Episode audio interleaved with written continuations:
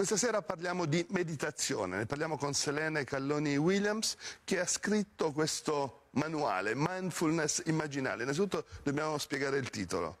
Sì, allora con la parola mindfulness facciamo riferimento alla meditazione così come viene proposta in Occidente. E immaginale? E immaginale fa riferimento alla visione immaginale, che è la visione di una certa psicologia di frontiera, una psicologia post-junghiana, ehm, di cui è stato grande maestro James Silman con la sua psicologia archetipica, e anche a una moderna filosofia, la filosofia della complessità. Adesso vediamo invece qualche esercizio di meditazione semplice e anche perché può essere interessante o utile per ciascuno.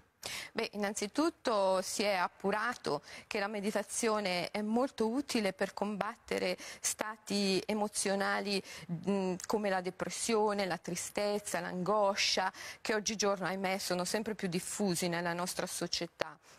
Esercizi di meditazione riguardano la contemplazione e l'osservazione di ciò che è invisibile e quindi ciò che normalmente sfugge ai nostri sensi. Per esempio la meditazione sul respiro. Il respiro è invisibile e la meditazione consiste nello stare nell'osservazione del respiro.